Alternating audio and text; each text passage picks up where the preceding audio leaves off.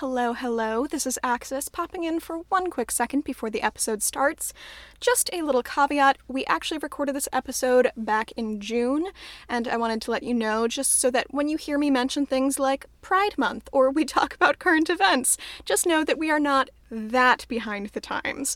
But Moaner and I both really liked this episode and wanted to make sure that it got posted anyway. So with that being said, sit back and enjoy, and I'll be right back. Uh, I'm Moaner. um, yeah, and I'm Axis. Yeah, yeah.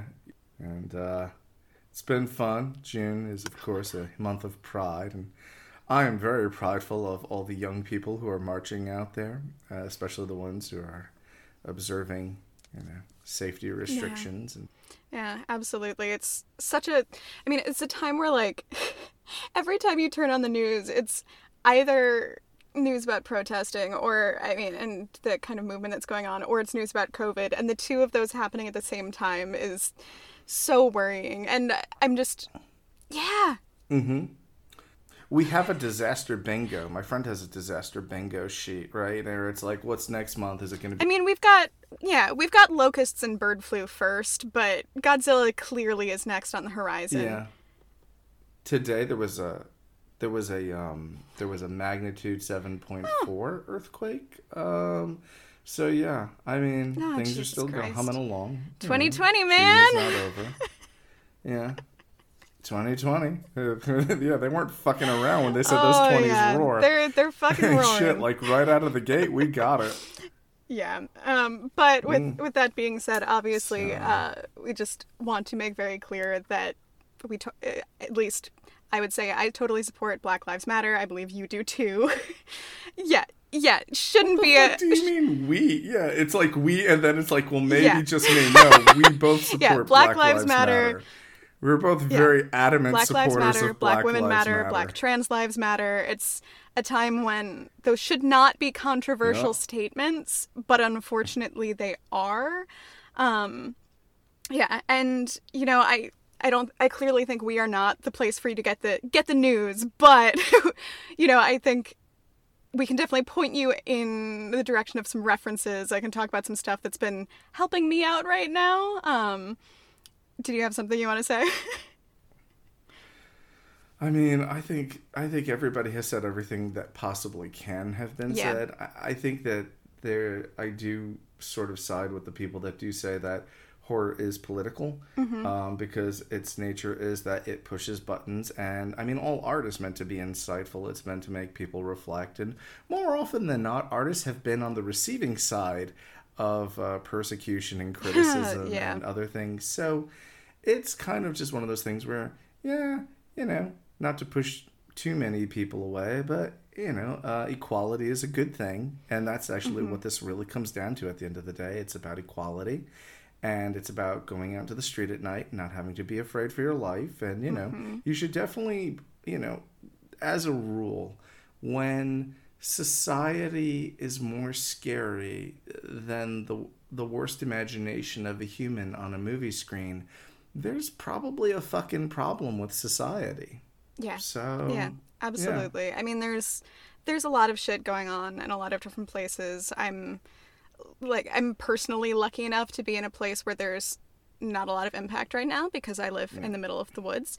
But, I mean, there's there's a lot of stuff in, involved in that, too. I am largely, you know, not seeing the fallout in my area because I live in one of the whitest parts of the country.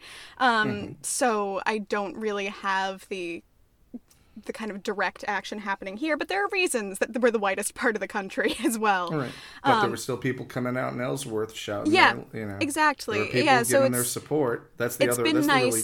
That's the positive thing. Yeah, positive exactly. Thing it's been really that. inspiring seeing these people come out in places you wouldn't expect. Like there have been marches here. There have been protests and support, um, and it's been really beautiful to see that come out. It's really rough that it had to come out in these even, circumstances. E- even in even in Ellsworth City Hall, they were actually still saying, like, there's going to be protests. We heard that there's going to be people who want to incite, you know, trouble mm-hmm. with the protesters. And the, even the chief of police was like, yeah, by the way, we're ready for you if you want to come and start some shit in this town. That was actually really yeah. amazing. Like, we're going to protect the protesters one way or the other. So it actually gave me a lot of hope. So. Yeah, I don't know. I have mixed feelings, but... um. Uh, okay, well, I can... No, did, did they do something naughty that I... No, I mean, I, I think at a time when a lot of people are pushing for... at the very least, police reform, at the most, police, oh, yeah. you know, abolition. Oh, yeah. It's it's a rough time for the police to come out and say, don't worry, we'll be we'll be there in full force. So it's right. it's uh, not nec- not no, always the best interpret. time for a hands-on approach. yeah. um, yeah. It's so it, thankfully, there has not been any, any police violence at this moment here. Um, but it's been really devastating watching what's happening in other places. But the mm. biggest thing I would say is, like, don't, I mean, do listen to us if you want, but more importantly, listen to Black people right now. That's been the biggest right. thing that I've been seeing. It fucking kills me. One of the top selling books on Amazon right now is a book all about racial justice and stuff written by a white woman. Like, there are so many Black voices, contemporary, historical, so many people to listen to who have insight and who can tell you about their lived experience and what they need to feel safe right now. Um, and just a few of the things that I've been looking at, some of the things that I would recommend. First, as kind of a, a starting point, there's this really great website. It's p b dash resources dot com. And it's coded and compiled by a young Black woman, and it has a huge wealth of information. It includes links to general information, education, petitions, donations, you name it. It's incredibly comprehensive. And there's a page on there that I especially recommend that everyone read. Um, it's called Anti-Racism for Beginners. It's a super yeah. helpful resource if this is new material for you, if this is something, right. you know, you're really engaging with for, in, for the first time. Right. And it's also a really useful toolkit for how you talk about racism with your, I'm not racist, but white friends and relatives that you might be interacting with right now. Because one of the things that I've kind of come up against is, you know, I this is not... entirely new to me. I, I've done a lot of anthropology work. I've done a lot of sociology work. I've talked about race theory. I've talked about the history of this stuff. And, you know, while that doesn't make me an expert, I, I've developed my own thoughts and stuff. But when it's come to trying to educate other people, I don't always feel like I have those talking points ready. And I don't feel like I have the language and the kind of expertise to always explain that to somebody else. So even if you feel confident in your own knowledge, it can be really great to have a refresher in these kinds of things so that you have the language to talk about this with other people. And, you know, it, a lot of people have been saying, if you can convince that one person, if you can right. convince your grandma, if you can convince your friend who's been on the fence, you know, that that is a change you can make, and you want to be as well prepared as you can for that. Right. For my own part of it, I've had, I come from a multiracial family. Um, my my father and uh, my older brother are from Trinidad. And uh, yeah, I can definitely say that even today, my younger brother and I, we're still having conversations with friends where we're still having these moments where we have to say, okay, you know, the problem isn't solved. There's something that still mm-hmm. needs to be addressed. And, you know, that's just... It's it's the way it's the best way that we can help out is to just point out that it's still there, that it's not gone, yeah. and try and, you know, educate people as best as we can. A lot of people say that they don't really feel that it's their responsibility to educate other people, and while that's true, and while that's true, I do understand that. I understand the frustration, um, because it's it's something where I've had the conversation now several times uh, in every which way direction. Mm-hmm. Um, but I've always found that, you know, it's better to make an ally than than to have another enemy. And that yeah. is the way that I see it in the fight. It's just one one voice at a time. Uh, you know, mm-hmm. And I think that is definitely still my saying, which is nothing is stronger than gentleness and nothing is gentler than real strength. And if we're just patient and we just keep telling our friends and our family that there's a certain way that we think that people should be treated and that people should be treated equally, and that they would, they should be treated the way that they would want to be treated, I think that sooner or later something's going to give. Yeah. It's just a matter of continuing to persist.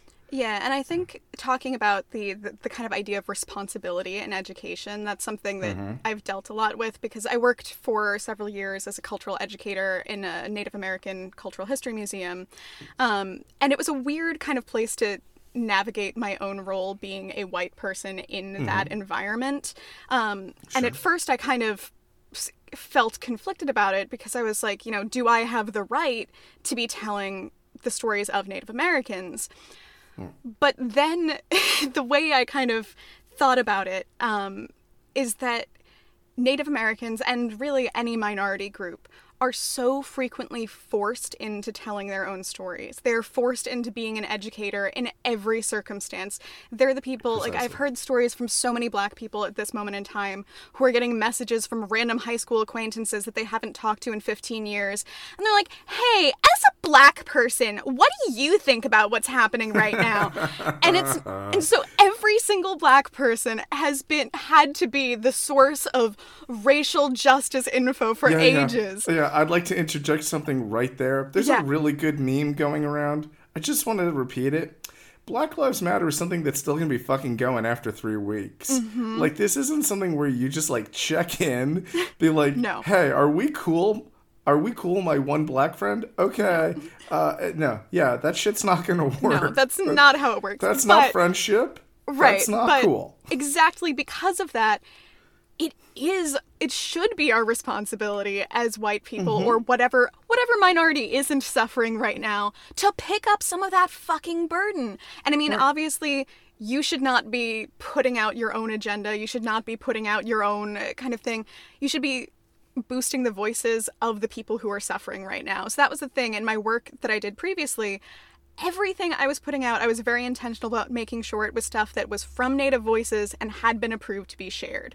So in a situation like this, you should be looking for those Black voices, looking for the people who have an action plan, who have this kind of really clear idea of what needs to happen to make things better, and amplify those voices. It's it's not like you have to come up with all of the answers yourself. And that's one of the things that's been coming up, I think, for a lot of people who aren't used to engaging with anti-racism and with activism. What's happening right now can feel very new and very uncomfortable and radical, but it's not. Racism is not new. Brutality is not new. And calls for change are not new. Some of us just haven't been forced to deal with that on a daily basis before. Before. And one of the one of the things that I've also been going back to um, is a, a book I started reading a couple of years ago but never finished, uh, Angela Davis's Freedom is a Constant Struggle. And that has been fantastic. So that one, it was written in the wakes of the Ferguson protests and Michael Brown's death. And so I started reading it a couple years ago and came back and finished the last chapters in the last week or so. And the moment that we're in right now, really, it just felt so relevant. It felt so poignant. She talks about institutional racism and how it's built into the systems we live in, the role of police and the prison system and all of this, and especially the transnational nature of protests was so poignant at this moment. She talked a lot about how the Palestinian protesters were helping protesters in Ferguson handle tear gas, these young people who had never protested before, who had never been up against the police before. And just like right now, how protesters from Hong Kong are helping the protesters in America right now, it feels so relevant because protests are popping up all over the world right now to protest racial injustices in their own countries. Um, and it's amazing seeing this community come up and realizing that this is relevant everywhere. This is a conversation everywhere. Um, and... It's really this huge ripple effect that's going all over the place. We don't exist in a vacuum. And I think it's important to realize that, that it's not, it is an American problem, but it's not a uniquely American problem. And there are things we can learn from all of these other places that have been dealing with it. Um, and with that in mind too, Angela Davis is such an amazing thinker, and she's still out there. She's still doing great work. She's putting out amazing talks right now. I would highly encourage you to look up some of the speeches that she's putting out right now. Um, and this is really, the stuff that's coming out right now is directly in the legacy of the work she's been doing for decades. The the book itself, though, Freedom is a Constant Struggle, I got from Haymarket Books. They do a lot of great um, ebooks that engage with kind of racial justice and that kind of thinking. And they also, um, especially at points like this, will occasionally offer books for free uh, that are relevant. So I highly recommend following them on different channels. They've been a really useful educational resource for me personally. Yeah. Um, no, another I... thing I want to mention um, is donations, um, because that's a thing that's been yeah. coming up a lot. There has been a lot of different charitable organizations pushed right now, and it's great right. to see. I think there's been a huge surge in awareness of this, and people, especially people like me who, you know, aren't in a place where it's really easy to engage with this in a way of, like, going to protests and stuff like that. Um, often, you know, putting your money where your mouth is, is, is the move. So I've been, I've been trying to donate to different organizations. Um, but there's one thing that's been coming up pretty recently in donations. There have been frustrations from people who have donated to larger organizations, um, that have been pretty overwhelmed by that and are right. not able to distribute those resources really quickly. There's something that it, it's important to know about charitable organizations is that when you make a donation to charity, there is a specific task that that money is allocated for, and they cannot spend it on other things without breaking the law. So when you donate to a bail fund, for instance, they can only spend that money on bail. So they can bail out every single person in the prison system there, but when they've gotten thirty-five million dollars, like the Minnesota Freedom Fund has, they can bail everybody out and still have a large stockpile of money. And they can't use that for other things. Like, they can eventually, they can keep using this money over the years, but there have been a lot of people getting angry that, you know, that money isn't being immediately redistributed to protesters in need or to other kind of organizations. They can't do that. So with that in mind, something I would recommend if you are looking to make donations at this point is to distribute those donations across a wider net and often to smaller organizations. I'm not saying don't donate to large organizations or to national organizations. Those can be great, but consider also looking at local resources. Consider looking at kind of smaller smaller things. Like, there are tons of GoFundMe accounts for victims' families, protesters, and people who are especially vulnerable right now. Um, there's one in particular that I, I've seen doing pretty well that I donated to for um, homeless trans women in Atlanta, which has been really great. That one's gotten a lot of support. But there are similar accounts like this popping up all over, and I mean, certainly feel free to vet them as you as you wish to uh, to make sure that it's something that you feel is is good to support, because there have been a couple of, you know, sketchy right. ones popping up as well. But I personally feel like I have made a greater impact by donating to some of those larger funds, but also having a faster and more direct impact in smaller communities as well. So just something to think about as you're doing this, and especially those funds like uh, things for Black trans women. They're some of the most targeted and the most vulnerable in the population, and now is a great time to donate to them in Pride Month, in this moment in Black history, in honor of, you know, Marsha P. Johnson, stuff like that. Just think about think about all of the people who are especially vulnerable right now. Um, and, you know, go forth, do some good. There's like the saying, you know, sometimes we don't go in to fight a war, sometimes we go in to win one. So mm-hmm. the other thing that kind of pops to mind is to make sure that certain places aren't just funded, but that you can always wait and then mm-hmm. rush in later on with the funding, and then yeah. use that to assist when when things start to run dry. Yeah, right? Absolutely. So, yeah, I mean, that's one been one of the big things that's been coming yeah. up now too, is with people. Um, there's been this big forward wave in donations that has been great, but right. there's something to say for sustaining that energy as well. Yes, um, that's what I mean. Because, you know, a lot of people mm-hmm. have put out fifteen donations to fifteen different places.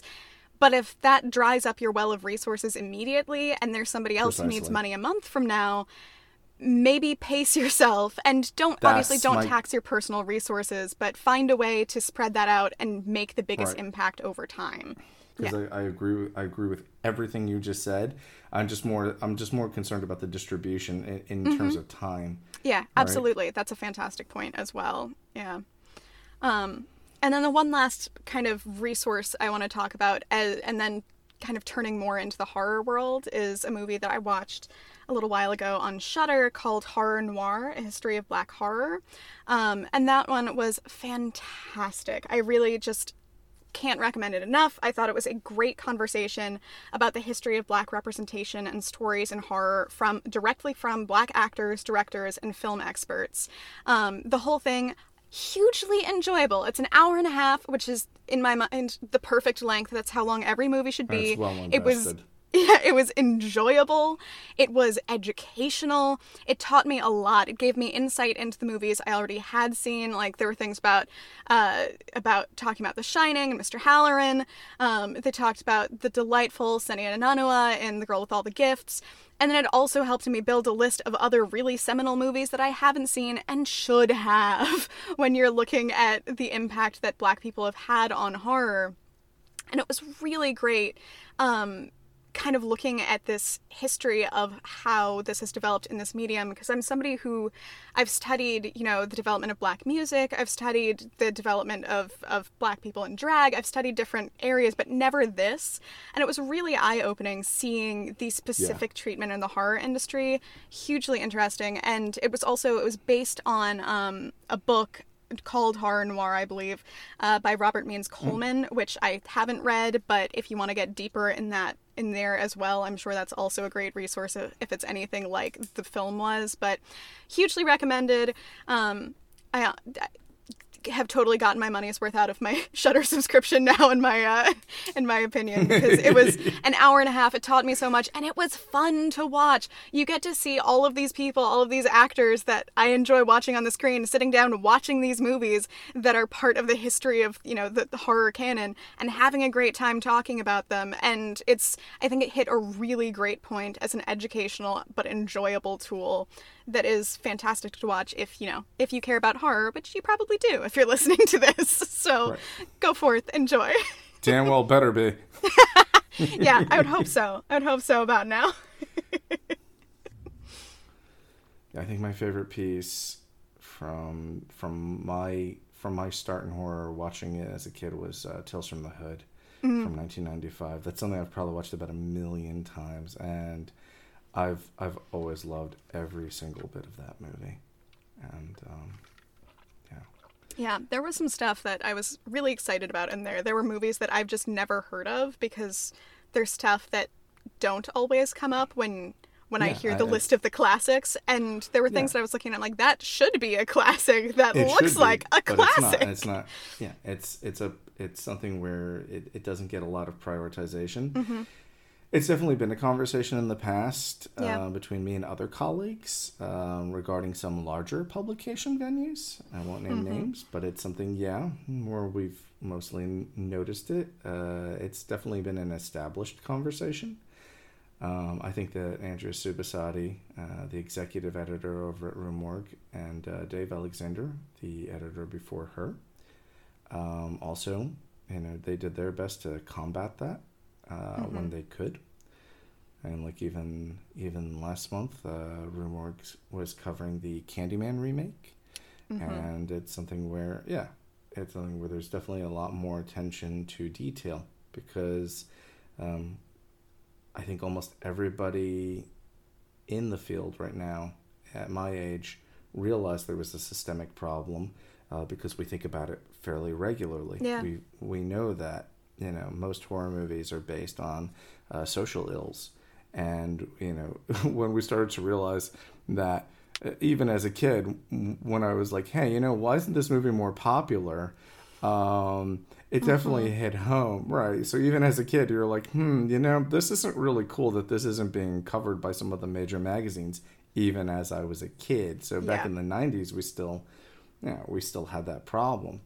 And, yeah, but there have been a lot of brave people who did address it, and it's something where, you know, today, you know, hopefully we're going to get even more leeway, we're going to gain more ground and and push back more on that, because yeah. those films do deserve recognition. Yeah, absolutely. So. And it was interesting in in the in the documentary um talking about, you know, the people who have really fought their way to the forefront and created this venue. Mm-hmm. They were t- like they were It kind of went through sequentially, but ended up with talking with, like, Jordan Peele, talking with these people who have mm-hmm. now become hugely successful in horror, making movies that ten years ago people would have said nobody wanted to watch. And I think it's been made really clear that there is an audience for Black voices. We just need to, you know, allot the space for them, because for so long, Hollywood and writing and so many yeah. different kind of groups have purposefully not made space for those voices, even when they are profitable, even when they are and interesting I mean, one, and have a story to tell. There's two things to that. One thing is how many things we remake, right? Mm-hmm. Because, like, we've been remaking shit, shit for, like, the last twenty years, and yeah, it has God, been fucking, fucking up our industry. We uh-huh. didn't need it. The no. second thing is um, how many things we've whitewashed, right? Mm-hmm. And, I mean, we'll, you know, any any anybody who's any kind of fan of international horror Uh, knows that if you're a big fan of a mainstream film that came from an international market, almost always there has been a a a white American version made. Mm-hmm. Um, I think Edgar Wright, I mean, just to show you the ridiculousness of, of this, uh, Edgar Wright, uh, when he was doing his Don't trailer for Grindhouse, it was one of three faux trailers in the middle of the film. Uh, even used British actors and had them dubbed with American voices to show how they would do that. Yeah, so just to show how ridiculous the American Hollywood mm-hmm. market behaves, uh, it's just ridiculous. It's it's not only it's it's disrespectful. You know, a lot of these places um, Jew on Shudder. Yeah, no, I don't let the right one in. nine point nine times out of ten. Mm-hmm. There's not even a solid one on this. It was almost always unnecessary. The original was almost always far superior. Mm-hmm. Um, the only time I ever felt that there was ever kind of an improvement uh, was maybe with two thousand two's The Ring, uh, mm-hmm. which is an adaptation of uh, Koji Suzuki's Ringu. Um, and even then, we didn't need we didn't need a white cast to make that no. movie feel relevant, especially it was being shot like in Washington and California. No. Uh, yeah, there were plenty of people who were Japanese who I know live out in California yeah, who of course. could have no, been it's, viable actors. It's like right? white audiences are so sorry. I shouldn't say white audiences. Europe handles it. American audiences are terrified of subtitles for no goddamn reason. It's like they right. people are convinced that foreign films won't sell. And to be fair, I. traditionally they don't, um, but there's this idea that things have to be made ultra-American to become palatable to these audiences. But it is especially right. interesting at this point, like looking at the and success of uh, of a movie like Parasite, um, which, to be fair, is, you know, it, I think has had a, occupied a particular space, and it's not exactly a horror movie. I've heard some dissension about, you know, how well, well it fits into horror, but yeah. it's It People got... say the same thing about The Lighthouse. Yeah, and... true, true. But it's, it's a, I would say, a scary movie, and it garnered huge success and huge popularity here as a subtitled movie made by international audiences. But it is interesting how I feel like in horror in particular, I mean, and correct me if I'm wrong because you have more expertise than in this area than I do, I feel like there's been um, more of a kind of acceptance of Um, Asian horror than there has been pretty much any other international market. So we'll see, there's a lot more kind of Japanese horror that I've seen. There's a lot more Asian horror, but like, I feel like that has not always extended to to other, you know, racial groups in the same way. I would say it was more of an, I would say that, it, yeah, I'm not an expert in J-horror. Mm-hmm.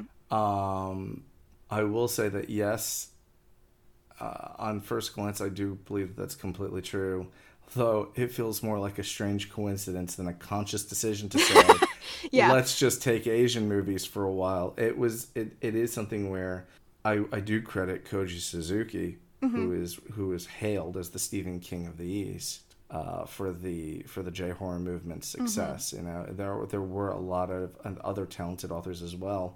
Um, But the, that's mostly, it was Suzuki's steam that really got everybody there.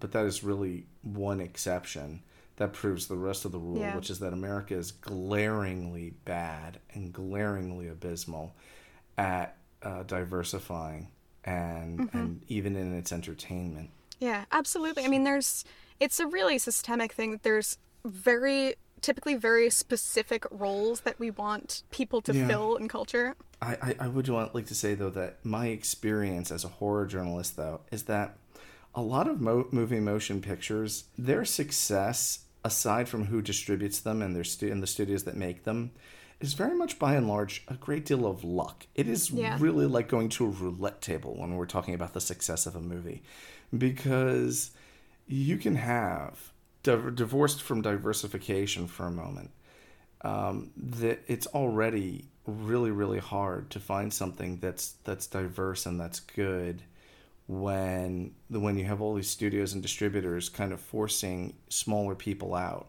But you have to imagine how much good stuff is actually floating out there that you don't mm-hmm. know about, that we're only discovering now. Oh, yeah, it absolutely. Is in a way. It's it's its own ecosystem. So like something like which we're gonna which we're doing in, for July, House, right? Hausu from nineteen seventy-seven, and The Legend of the Seven Golden Vampires. A lot of people knew about The Legend of the Seven Golden Vampires that were like hardcore horror fans, but v- almost no one knew that House existed up yeah. until like up until like maybe. maybe the early two thousands, and that yeah, is certainly you know, not American audiences. Yeah. No, and again, it's something where we're watching it with subtitles, right? We watch both films with subtitles, mm-hmm. and they're amazing films. They're great films. They stand on their own. Um, so there's just, you know, it it really proves it. But in terms of like Hollywood itself, it's already such a jumble when it comes to getting the business aspect of it out of the way. But the diversification element has always been there. And I think that um, if studios had diversified earlier on, mm-hmm. uh, we wouldn't have the problems that we have today oh, absolutely with not. Hollywood. I mean, uh, barring the writer's strike, which is also something where uh, that's that's another topic, you know, to get into sooner or later. Um, there were a lot of intelligent voices years and years ago that were saying, we should have more diversification in cinema. And we're, you know, hopefully with mm-hmm. this movement, we will finally start to move back that way. I mean, things are changing, right? Theaters are emptying out. We are going more for streaming services. The columns of power that make up the film world are shifting, yeah. right? And the same thing with print and with and with who controls what we read as well, because that's another big issue. And that's also something that requires a great degree of diversification. It's not something that I often talk about mm-hmm. in a non-horror capacity, but when talking to writers, um, one of my favorite subjects is to talk about how in mainstream commercial bookstores, we can't get certain writers because of a certain book that uh, is taught at, a, at, at Ivy League schools. I won't name it here, um, but it really screwed up America's diversification of its reading lists, because it basically eliminated uh, any any non-English speaking author from the mm. list. So if I go into a, you know, say a major retail, a major book retailer, and I want to buy some an author like Nizami Ganjavi, who is a contemporary of Rumi, um, you know, I can't find him. I can't find him inside of a major retailer, mm-hmm. and I've and I've said that a lot of times outside, and not on this podcast, where that lack of diversification is a major handicap to people who want to write horror, or who or at least want to become oh, yeah. better authors. It's a major, major handicap. Yeah, I mean, it's because... absurd to think that there's a wealth of, you know, so much history of writing from all over the right. world, and you're expected to use just the tiniest fraction of American and European authors, usually all white American and European authors, to educate you on the full right. canon of what literature can be. Right. And and not and not just that, white male American mm-hmm. oh, European yeah. authors. That's the other thing. Um, that that and it's and it's to our detriment. It has filtered into our field as well. There's a lot mm-hmm. of times where if you're looking for a female uh, non-white author, it is really hard to find it's someone really hard. really hard to find somebody who's been really commercially successful. I mean, now times are changing, but it's a fight, and we really can't let up. We have to stay vigilant. We have to keep hammering at that. And, you know, like, you know, if you if you guys want a good read, Nizami mm-hmm. Ganjavi, The Mirror of the Invisible World, that's like a fantastic read if you can find it. You know, there's mm-hmm. a lot of great stuff out there. Uh, it, it actually was like one of the founding texts for Puccini's um, Turandot. So, hmm. which is an opera, which which is yeah, which uh, was later uh, became you know one of the pieces that inspired the opera um, Turandot, which has a very famous song in it called Nessun Dorma. It's kind of an important part. It's it founded and greatly informed European culture, but we don't know about it. You know, mm-hmm. like if we want to get academic and we want to talk about like how things hurt us, that's a very specific example, but that's a good example. You know, this guy was a contemporary of Rumi. Nobody's freaking heard of him outside of like people who probably study medieval Arabic le- literature, yeah. maybe. Yeah. yeah. And, I'm, and I apologize to any anthropologists who are hearing this, and I've, I've butchered their subject. I apologize. I'm not an expert in, in, in all literatures. Uh, but that's just one example of how people of color historically, you know, going way, way back, have been have been cut out of our lives. And it mm-hmm. has not benefited us. It has screwed us royally. Yeah. yeah, and in a specifically American context, I think it's really predictable that there are certain areas of culture, certain areas of pop culture where we... When I say we, I mean the, the kind of general American pop culture audience, not yeah. us specifically, but areas where we're thrilled to see Black people. We want Black people in hip-hop. We want Black people in these kind of specific musical areas, in specific right. areas of, like, reality television. There are very specific right. niches where they are elevated, but it's areas that they're elevated to kind of maintain a certain status quo and a certain cultural representation, and they're valued and often fetishized in those kinds of areas, but it's carefully corralled in the, into these tiny niches of American culture, and really kind of forced to stay there. And people who are tried who try to break out of that are often punished. And yeah. you know, put, they... the the punchline is the punchline is we're putting people in boxes who mm-hmm. don't deserve to be there, and the general public is getting hurt from it. Yeah, that that's what we're trying to say. Yeah, absolutely. Right? Like I feel like we're this missing is, out this on is so much stuff. This is only hurting us, right? We have so much potential as a unified people. And we're just missing out every day. I actually think of, there's like, as a Star Trek nerd, as a mm-hmm. kid who grew up watching The Next Generation, Same. I think one of my favorite episodes is when they use Geordie LaForge's visor to, um, to who was, Geordie LaForge, who was played by African-American actor LeVar Burton. Love uh, him. He was a African-American blind man on the, on the crew of the Enterprise. And, you know, it was kind of like, uh, the implication is kind of like, uh, you know, Geordie might have been in some way Uh, less of a crew member because he was handicapped, and uh, without his visor the crew would have been completely screwed in one mission. Mm-hmm. So there's just something there where I you know I take that to heart, and it's it's one one of many positive sort of morals where if we work together we'd have a much more positive society. And I mean, this fighting with each other, it's not bringing us anywhere. No it's just, no I mean yeah there's There's so much to learn from so many people. And with that with that kind of in mind, as we're talking about horror, do you have any um, Black horror writers that you would recommend? Uh, yeah. Linda Addison, Octavia Butler, uh, Helen Oyeyemi, Maurice Carlos Ruffin, and Samiko Salson. Now, Samiko Salson put together a great anthology uh, called sixty Black Women in Horror Fiction. And uh, you can preview some of those authors on her site, uh, samiko salson dot com. And I'll put a direct link to that in the comments below. I, there's so much that I would like to talk about for June. I don't know, like like the, the fact that it is possible that a group of kids on TikTok and... Um, oh my god, yeah. Yeah. Yeah, the Zoomers. I know, I have a lot of shit to yeah. say. There's just this moment, yeah, and I, I don't give a fuck. I'm totally happy about that. Like, oh, yeah. I've never been so proud. Like, the thing that gives me hope for this generation is that a group of kids basically just... slam dunked on, on not only the president of the United States, but arguably one of the most powerful two-party systems in the mm-hmm. entire world. Love to see it happen. Going... Yeah, for anybody who has not heard the story, everybody probably has, but um, both K-pop stans and kids on TikTok have done great work. Uh, Trump was doing a big rally in Tulsa that was originally supposed to be on Juneteenth, and then they courteously moved a day. Um, but they were pre pre-registering tickets online, and right. um, a fantastic video went out on TikTok with somebody being like, "Hey, wouldn't it be a shame if people got these tickets and didn't show up?" And then t- mostly and then teens around did. the world were buying up tickets. They sold over a million of these tickets, and then generously sixteen thousand people, I've heard as low as four thousand people showed up to uh-huh. a nearly empty hall. Um, masterful. With a nineteen thousand seat capacity. Were, mm-hmm. no, let, and let's get yeah. the numbers.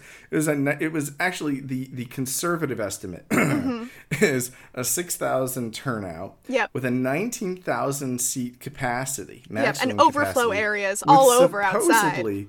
Supposedly a million people who mm-hmm. wanted to show up. The the backspin kick those kids just delivered yeah, was amazing. It. Yeah, and the thing that's so been driving proud. me crazy is I've seen like major news outlets being like, oh, kids play a prank. I'm like, that's not a fucking prank. That's activism. Right. This is people right. doing activism in the way that they can. And that's... like I saw that video. I like I know people who have participated, and that is an act of activism, and fuck yes. Like... Right. It's like, you know what, teacher? May not be old enough to vote yet, totally old enough to troll your shit. Yeah, absolutely. And this is not the first time. Like, it's again, the K-pop stans, bless them, as annoying as they may be on Twitter. You know what? I don't care. I'm always happy yeah. to see a K-pop video. I don't give a shit. They're fun to watch. But, um, but they, this is not the first time. In the past few weeks, they've flooded, like, the White Lives Matter hashtag. They've helped to right. really set stuff back on track and get, remove hate and, you know, Right. get rid so of that and supplant it with like there, the kids great dancing performances.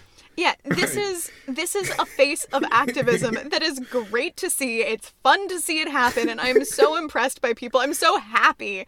Like, God, as somebody it's like, like a bunch of little kids sitting on the couch, and it's like, holy shit, Greta's not on T V anymore. Oh, God damn it. I got to roll out of bed and handle this myself. Yeah. It's like yeah, a million of them thought that at once. It's fucking delightful. And like, as somebody I'm... I think I'm technically millennial, but I'm pretty much cusp between millennial and Gen Z. Like, I don't tot- totally feel like I fit in with, with either generational stereotype. I'm sure nobody feels like they do, but hey, here we are. No. Um, but so proud of Gen Z. I'm just like, I love, they're thriving. I love watching them go. Like, they're dealing with so much shit. Like, co- coming of age in a time like this where just everything's in fucking chaos and the world's about to be handed off to them as adults. Like, if millennials thought right. they had it fucking bad, like, Gen Z's coming out with nihilism in right. full force, like, well, fuck it. Let's right. just make it chaos while right, we go. Let's go. Right. Oh, and I love to see play. it. Yeah. I'm very proud. Couldn't yeah. be prouder, actually. Abso-fucking-lutely. Just delightful. Oh, yeah. So good.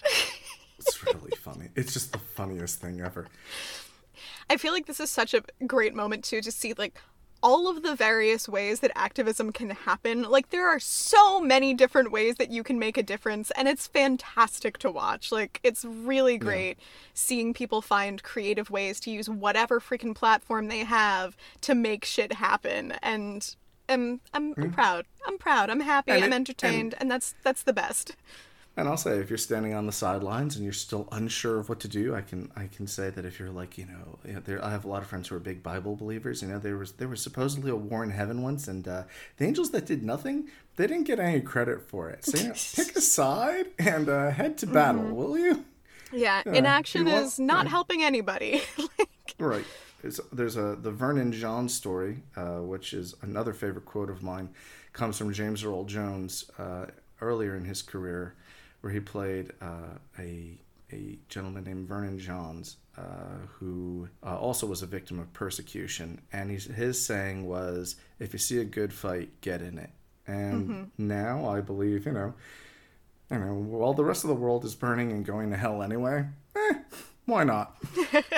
Yeah, absolutely. But I do. I also do want to mention, like, we were talking before about, um, like, budgeting financial resources, like, for things like donations, yeah. like, spreading that out over time.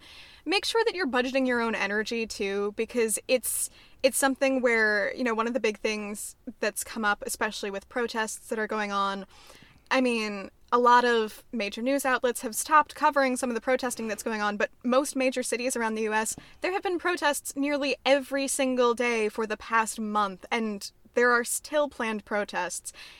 These are not planning on dying down, but also you don't need to do every single thing all at once. We're seeing a lot of people burn out, a lot of people who are heavily right. involved really running out of steam, being emotionally exhausted, being really right. mentally torn up. This is a rough time for a lot of people's mental health.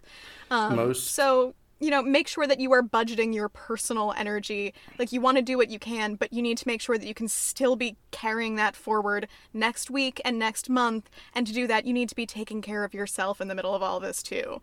I actually think of something that I've seen a few times where there are militaries that have to stop in the desert, you know, back in olden times. Mm-hmm. And it's always because they have to replenish their water supply. Mm-hmm. They take more time.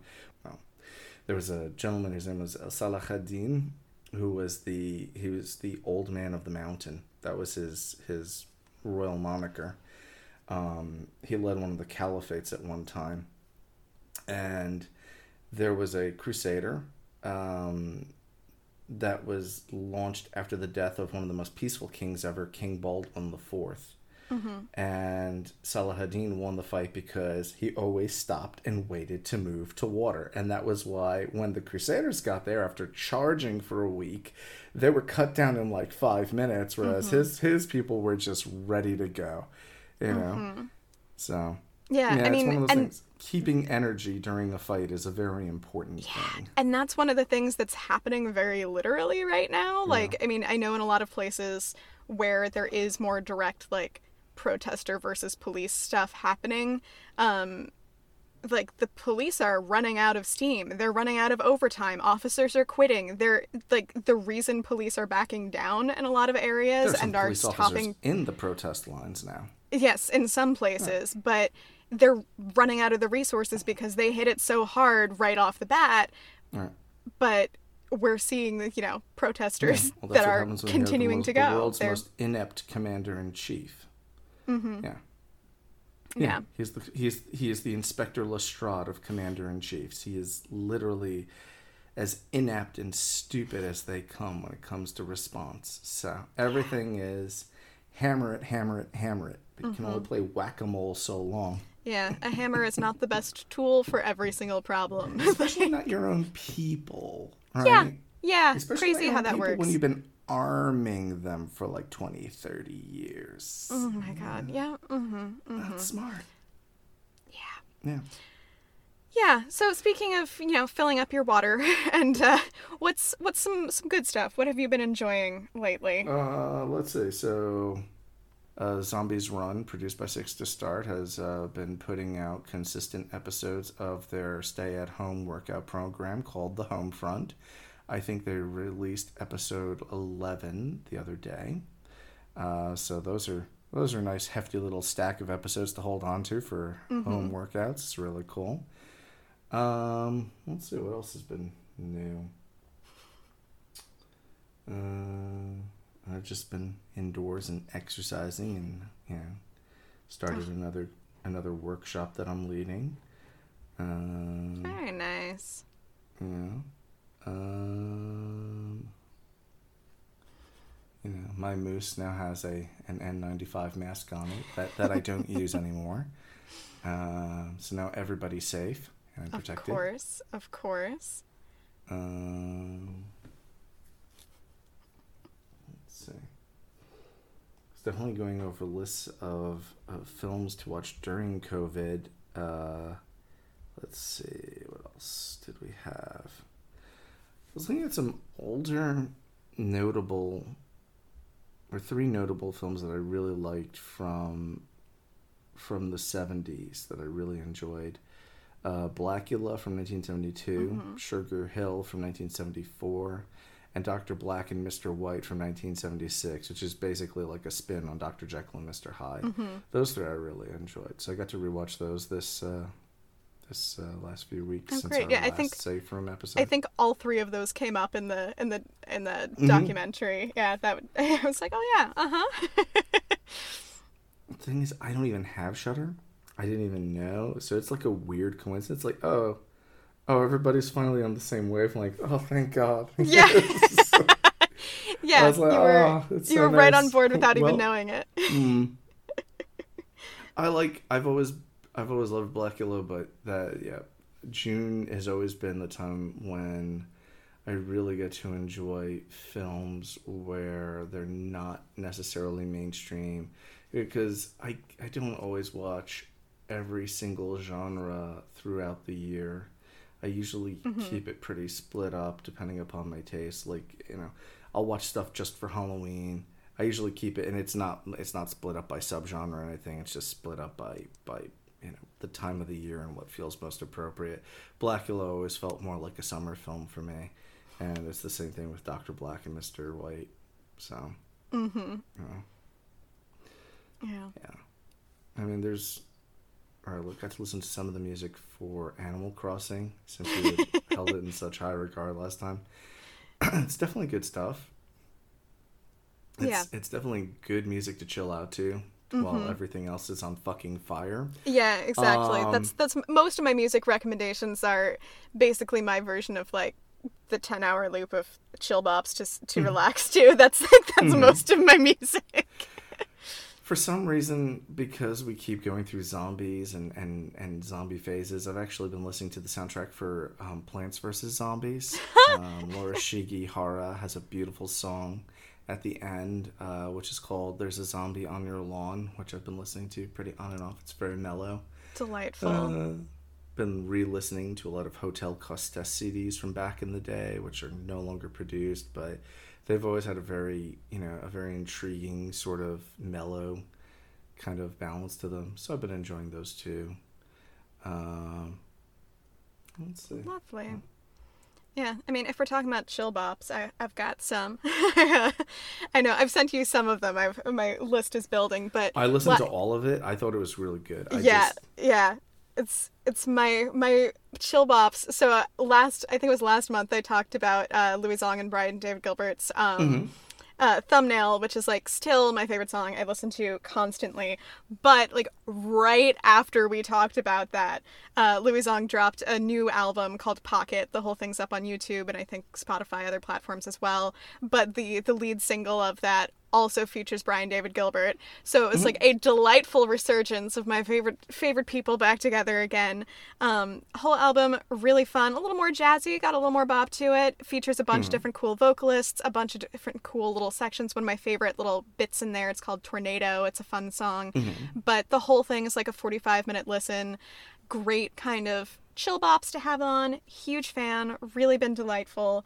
Also, for the, the summery vibe, what I've really been enjoying, uh, Sean Wasabi came out with an album called Mango Tale. Um, mm-hmm. Freaking delightful. The whole thing is, like, poppy and electronic and bright. And, it, like, it makes me want to have, like, a cold beverage by a pool. It feels really good. Really good listen on a hot day. And plus, there's a song about Animal Crossing, which is... naturally my favorite. Um, I love it. I've been really enjoying that one. That's very upbeat. And then a third one I didn't actually mention to you yet, but this one's just a single that came out um, a little while ago by Shamir. Shamir came out with a new song called On My Own, which was really interesting. Um, Shamir is super cool. Uh, he's a queer black musician, really interesting. I listened to his first debut album that came out, I think, in twenty fifteen, I want to say, which mm-hmm. was very, like, electronic, poppy, like, kind of dance music. Still enjoy it. Just listen to it on a car trip. It was it was great. But um, the the new song that he came out with, On My Own, super interesting. It's more a little more like rock influenced. Has some like mm-hmm. kind of Riot Girl kind of musical elements to it. And he produced the entire music video for it on his own in quarantine. So it's mm-hmm. fun, like, lo-fi filmography, lots of cool outfits, and it's really it was really like it's a nice wholesome song where you get to see his vision. It's it's a bop, it's fun to listen to, and I was really happy to see him come back in my kind of purview. And I know he's I now know he's done stuff in the interim, but for me it was kind of like he existed back then and then popped back up into my into you know my world. Um, but I'm really happy to to see him again. It's been really nice. Uh, And it was a, a fun refresher to have that, that song on my horizon, as it were. Mm-hmm. Um, and as usual, I have fifty thousand video game thoughts and feelings. I am still playing Animal Crossing and will be forever. The uh, monthly Animal Crossing update is that it's summer, so it's shark season. So I'm catching sharks. I'm having a great time. Are you I'm... doing it humanely? Oh, of course. PETA-approved methods only. Um... No, but I, it is it's not new, like this has happened in previous games too, but I still find it the most fucking hysterical thing when you, this tiny little cartoon person, whips out a huge full-size whale shark from under the sea and you're just holding a giant whale shark in your two little cartoon hands. It's an absurd spectacle and I, d- I love it. And then you just shove it into your pocket because of course you do. It's perfect. Because that's just where whale sharks go, in our pocket. Yeah, of course. We all keep a shark in our pocket. Uh, oh my god, actually this reminds me of a very tangential story, but one that is my favorite. I'll, and has a very relevant photo that I can I, I'll post on the on the Instagram and stuff. But um, years ago, back like my my job in the summer between like high school and and uh, college, um, I would work. I worked at this kind of curiosity shop. They did like rocks and minerals and art and stuff. But upstairs were the, the cabinets of curiosity. Um, it's called the Rock and Art Shop. They're great. Shop from them. Love them. Um, but they had all of this weird taxidermy, bones, creepy crawly stuff, and it was a great place to work at. I had a lot of fun, but one day, this guy bought a shark. It was a relatively small shark, probably like four feet long or so, like three or four feet, it's, but it's a full taxidermy shark, and he's like, can you ship this for me? And I'm like, yeah, yeah, of course we can ship it. Um, and then I look in the back, and we do not have a box big enough for this. But this is a good sale, and I'm not about to let this go. I'm like, you know what? Don't worry. I will find a way. So I built, like, this jigsaw Tetris shark box. Like, it's a perfectly molded box taped together out of, like, four other boxes we had in storage. So you pick this box up, and it is a shark-shaped box. You can see the tail, you can see that it is a shark, but every bit was covered, every bit was secure. And I was damn sure that that shark was going to arrive in one piece through the mail.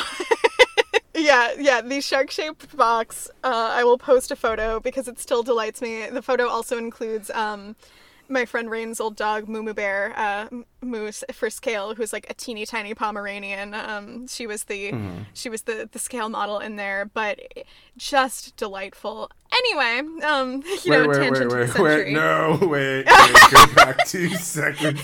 Yeah, wait back it up, back it up. Yep, uh huh, yep. What did you do with the Pomeranian? What? What did you do with the Pomeranian? Oh no, he she was in the photo as like the, the reference for oh, scale of the shark. God. Oh, okay, it's a scale reference. Okay. No, the, was she like... was not in the box. She was not involved with the shark. No, but oh, okay. Thank God in heaven for that. Okay. Yeah, no, she was clarifying. Great. She was always around as a model for all of the jewelry. Um, we would routinely stick like water buffalo horns on her throughout the day when we were bored. Really shop a mascot all around. Love her dearly. Had a very eventful life. Good. Yeah, yeah, yeah. I also enjoyed that, like, we're like three episodes into doing the bonus episodes, and this has already just become Axis Talks About Her Friends' Dogs, um, which feels very on brand. So it's not so different from what some of my other colleagues do. Don't worry yeah, about it, yeah. except no, we don't no, no. charge for it. So please continue. Right. No, I will never apologize for that because that's exactly what I'm here to do. I'm I'm a woman with a simple mission, and that's talk about dogs. Uh- but what about cats and horror?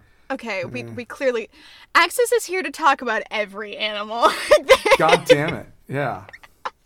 I am very equal opportunity. I will talk about them all with equal love. Um, speaking yeah, like, of, what getting back to... chameleons in horror? Mm-hmm. What about chameleons in horror? I Are there chameleons in horror? I don't know any. I don't know either. But I do know that there should be one because it's probably the one thing that Ghost Rider can't give the penance stare to, so...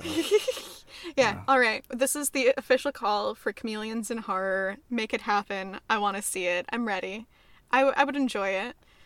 Oh, I did also, I got my, my lizard back from her, her babysitter. So I have my, my very angry lizard Pancake back in my house. And she has a certain, a certain hatred inherent in her that I think would make her great in a horror movie. So if anybody's casting and wants a very, very angry bearded dragon, let me know. Um, she's ready to go.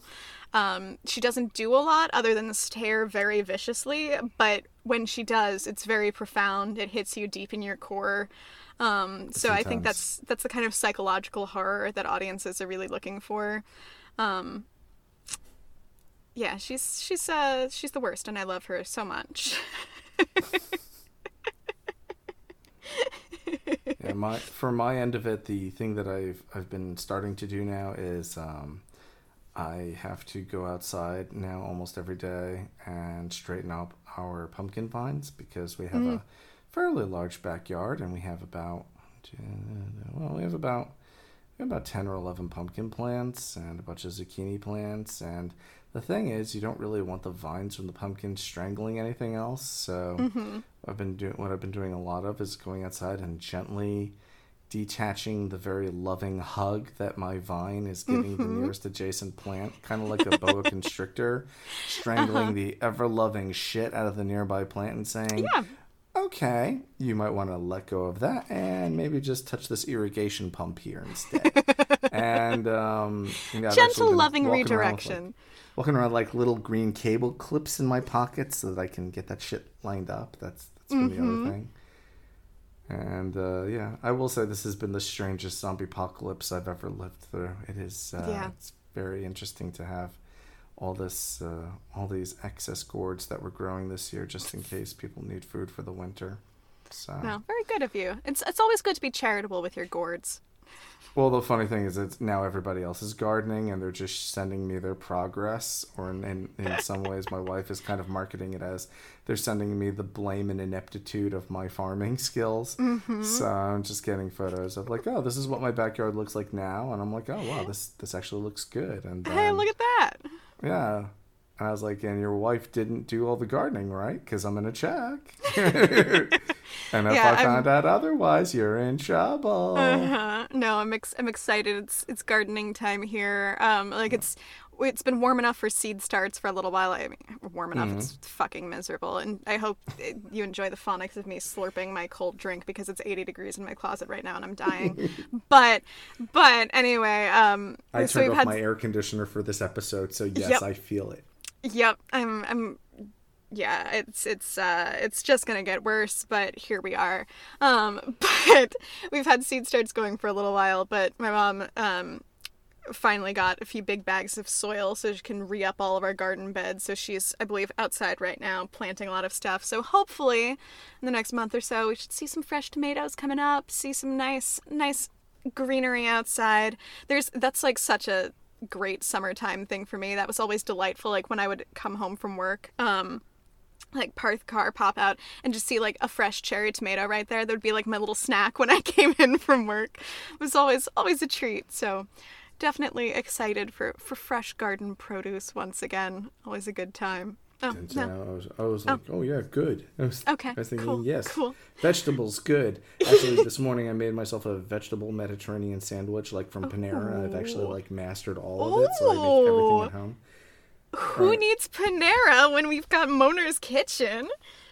I mean, yeah, that's that's actually exactly how I, we made the kitchen, so that I can make everything myself, and I never have to go out ever again, and I still get all the conveniences of my of my former life. Mm-hmm. I mean, uh, I have I have been listening to the saga of you trying to recreate the perfect Starbucks pumpkin spice latte pretty much since I met you. Like, I feel like yeah. that's the ongoing project. I mean, it's not the it's not the latte. It's the well, there's different syrups and.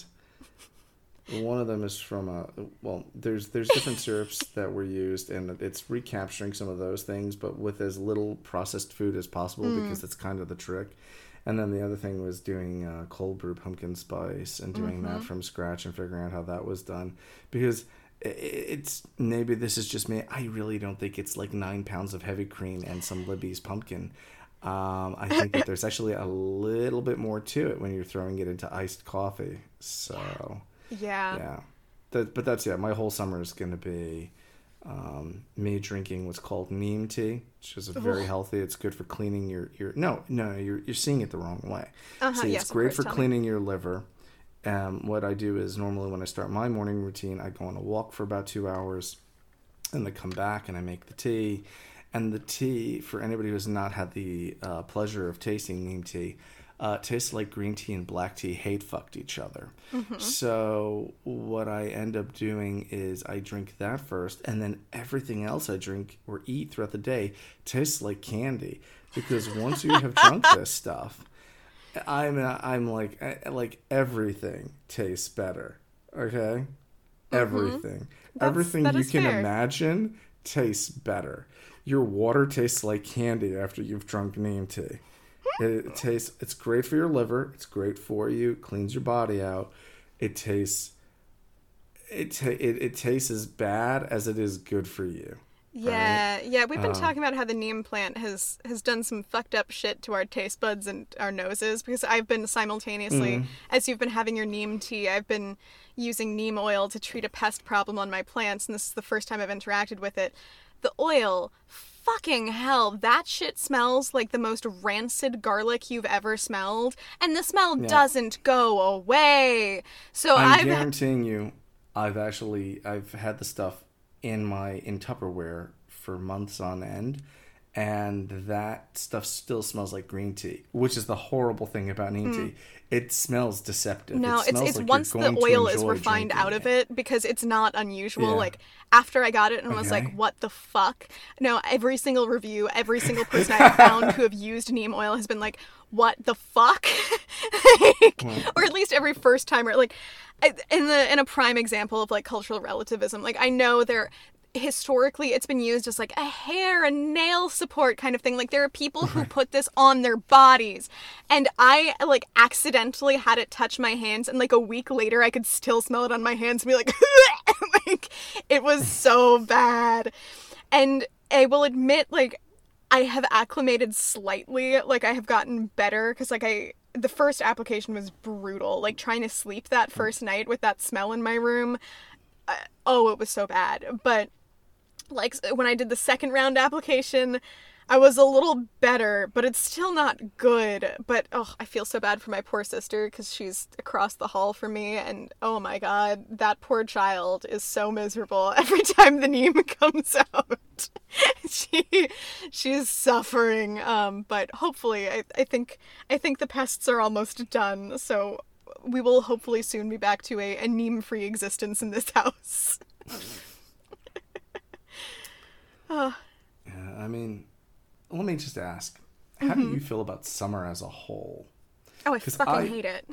I hate summer. Right. It's it's weird because my wife loves summer, right? Um, we go to Egypt every once in a while for vacation, mm-hmm. which is like the German equivalent of going to Florida.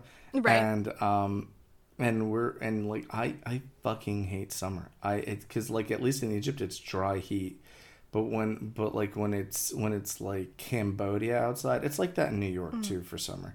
Mm-hmm. I could I hate summer with a passion. And fucking even yeah. last night tried sleeping. I got like two three hours sleep. Go back outside, and then and and like I'm just grumpy. I'm like you know getting grumpy going to bed. And Nina's like, what is it? I'm like, I fucking hate summer. I fucking hate summer. Yeah. I know. I was like, what oh, is it? Yeah, it's disgusting. It's so hot. I my room is constantly like eighty-five now, at least, if not higher. I am also, of course, unable to sleep without a heavy blanket on me, so I have like three fans aimed at me. But also because it's Maine, like nobody builds air conditioning into any bi- buildings here, because summer has always been like such a blip in the general ecosystem of the year. Like it's such a brief thing and everybody's like, yay, summertime, um, that nobody bothered building air conditioning in anywhere. Um, I, however, am built with an internal furnace that makes summer miserable, and I desperately want one, but also feel like I cannot justify buying an air conditioner for like the three weeks of the year where it's insufferably hot, so I just suffer during yeah. that time. Um, and then the other delight, be- in again, Maine specifically, is that um, people are all excited about summertime, but you can't fucking enjoy it, because if you go outside, it's bug central. It's all biting insects all the time. I live like right. in the middle of like this swampy area, so there are just mosquitoes and black flies everywhere. And if you think mosquitoes are bad, wait until you find black flies, because those suckers are tiny. They look like gnats, but they take a chunk out of your flesh, and you just look down and you're bleeding. And you're like, what happened? Oh, my arm's just gonna swell up. It's magical. Yeah, true magic. They're everywhere. So you cannot endure the heat. You can't, like, you just endure the heat. You can't enjoy the heat. You just stay inside, or you go outside and get bitten. And then, like, there are the little gnats who sneak in through window screens. I counted the other day, I had twenty-two bug bites on my left forearm alone from the gnats that sneak in through my windows at night and bite me while I'm sleeping. So, yeah, no, I'm not summer's biggest fan. Right. I that's what I love, because my wife is always like, so when do you want to go to Bar Harbor? I'm like, as soon as the first frost comes. Mm-hmm. I was like, mm-hmm. I want to come when all those bugs are dead, and then I just want to walk over them and be like, bye, guys. You know? God, like, I treasure the first nights of spring where it's, like, warmed up, but then it cools down enough again that the bugs right. die off. And I'm like, ha-ha! Like, it's magical. Like, just a day and a half of being bug-free, and it's no longer happening. Yeah, actually, I just, you're talking about New York. I just had to go back to New York, um, like, in the past week to, to move some stuff out. Like, I did not want to go back yet, but extenuating circumstances as they were, I had to go just pack up my shit and then do Escape from New York Round two, The Electric Boogaloo, um, and get all of my shit out of there. Uh, but by some miracle, because, like, I have been in New York in the summertime before and been fucking miserable. By some miracle, it was cooler in New York than it was here in Maine for the three days I was there. And I was like, thank you, but what's happening? Like, right. I was deeply confused. It was like cool and cloudy in the mid seventies, and here it's been like eighty-nine. And I don't understand, but hey, thank you. Thank you, climate, looking out for me, I guess. What's going to happen is that pressure system is going to come down, and then it's going to come crashing into New York, and then it's going to feel like Cambodia for us. Uh, pretty much from like mid-July till mm-hmm. sometimes, if we're very unlucky, early September. Usually the first week of September is nice. Yeah, there's um, a reason that yeah. I was only planning on being in New York for the winter time in the first place anyway. yeah, yeah, it's understandable. Yeah, I know well. Yeah, it's I'm somebody that's like, I love Maine. I've never been like married to staying here. I've always been very open to the idea of like moving around, going other places, trying other things. But I'm very attached to only moving to latitudes that are equal or further north to where I am now, because God, if I'm any closer to the equator, I'm gonna fucking die. Like, I can't handle it. Like, I I wilt like a flower in the heat. It's tragic to watch. Like, they're my my grandparents on my dad's side, they're delightful people who are who love Disney to perhaps an unholy degree. Um, and they, they go routinely, and every once in a while they'll they'll take some of the family members. So, like, I get to go with them every every so often. Um, and I think the last, one of the last big trips that I did with them, I was somewhere around fourteen. I was somewhere in my, like, mid-teens. Like, I would say before, between, like, fourteen, fifteen, like, that kind of range. Um, and they had tried to arrange the trip at a different time in the year, but circumstances meant that we had to go in August. So I was in Florida, right near Orlando, in August. And mm-hmm. uh, I, I I will say I was a trooper. Like, I'm the kind of person that in a in a dire situation, I will steel myself and get through. But looking back on the photos from that trip, you'll see me, like, you'll see young me just smiling and having a good time, just beet red and looking drenched. Right. It looks like I have been fried in every single photo. I'm like dis- like disgustingly moist and just crimson in every single photo from the week there. Like, I'm like, I don't know how I survived. Like, they routinely had to take me into air-conditioned buildings and be like, "Are you okay?" And I'm like, "Yeah, yeah, I'm fine. It's yeah, just borderline heat stroke. It's nothing major." Like, I do not those, handle the heat well. For those who enjoy Disney um, or who hate Disney, mm-hmm. uh, I would recommend, there is one film that's not doesn't always get as much press as it should. Uh, it's called Escape from Tomorrowland, and it was mm. a movie that was shot um, at Disneyland. It is a horror movie that was shot at Disneyland, uh, in Disneyland's own backyard. What? They weren't they weren't supposed to be doing that. Uh, and they, they escaped. Yeah, the way that they shot it was such that they knew all the legal loopholes so that they could get away with it scot-free. Brilliant. And Disney didn't want to did, Disney didn't want to give it any press whatsoever. They didn't want to say they were pursuing suit or anything like that mm-hmm. because they didn't want to give it any press whatsoever. Um, it is a brilliant movie. If you do get a chance to watch it, uh, yeah, Escape from Tomorrowland twenty thirteen. I'll put the link in the in the description. Uh, that's also a, a really good one to watch. Uh, it's pretty freaky and out there. It's very noir. But, uh, yeah. Amazing. Yeah, yeah I, I have whatever. Yeah, the thing that I love with all of my friends and family is that if you have something you love, I can more than likely corrupt it, twist it, and terrify it. uh, and and and this is just how. Like, you know, my wife is also a huge Disney fan. So I was just like, oh, we're going to watch Escape from Tomorrowland. Hey, man.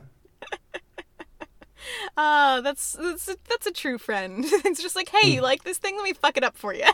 Right. Well, that's how I met one of my best friends as a kid. I, I was told not to leave the house, so I did. I went uh, two two houses up, uh, which was like, you know, for like a two-year-old, like a mile. And then I, I turned right, and I found my best friend, uh, the person who would become my best friend, sitting in his driveway, uh, piling up sand dunes with little soldiers on it. And I basically walked up to it, sucking my thumb, uh, decided it sucked, and I pushed it over, and I was like, hi, I'm Moaner, and I gave him a hug, and, and oh that's, that's how we became friends. I was like, hi, God. Your sandcastle sucks. I'm Moaner, nice to meet you. Children are fucking fascinating, man. I just, the way a child brain works truly flummoxes into mazes. Like, Look, like it's I'm... on the ground. I made it better for you.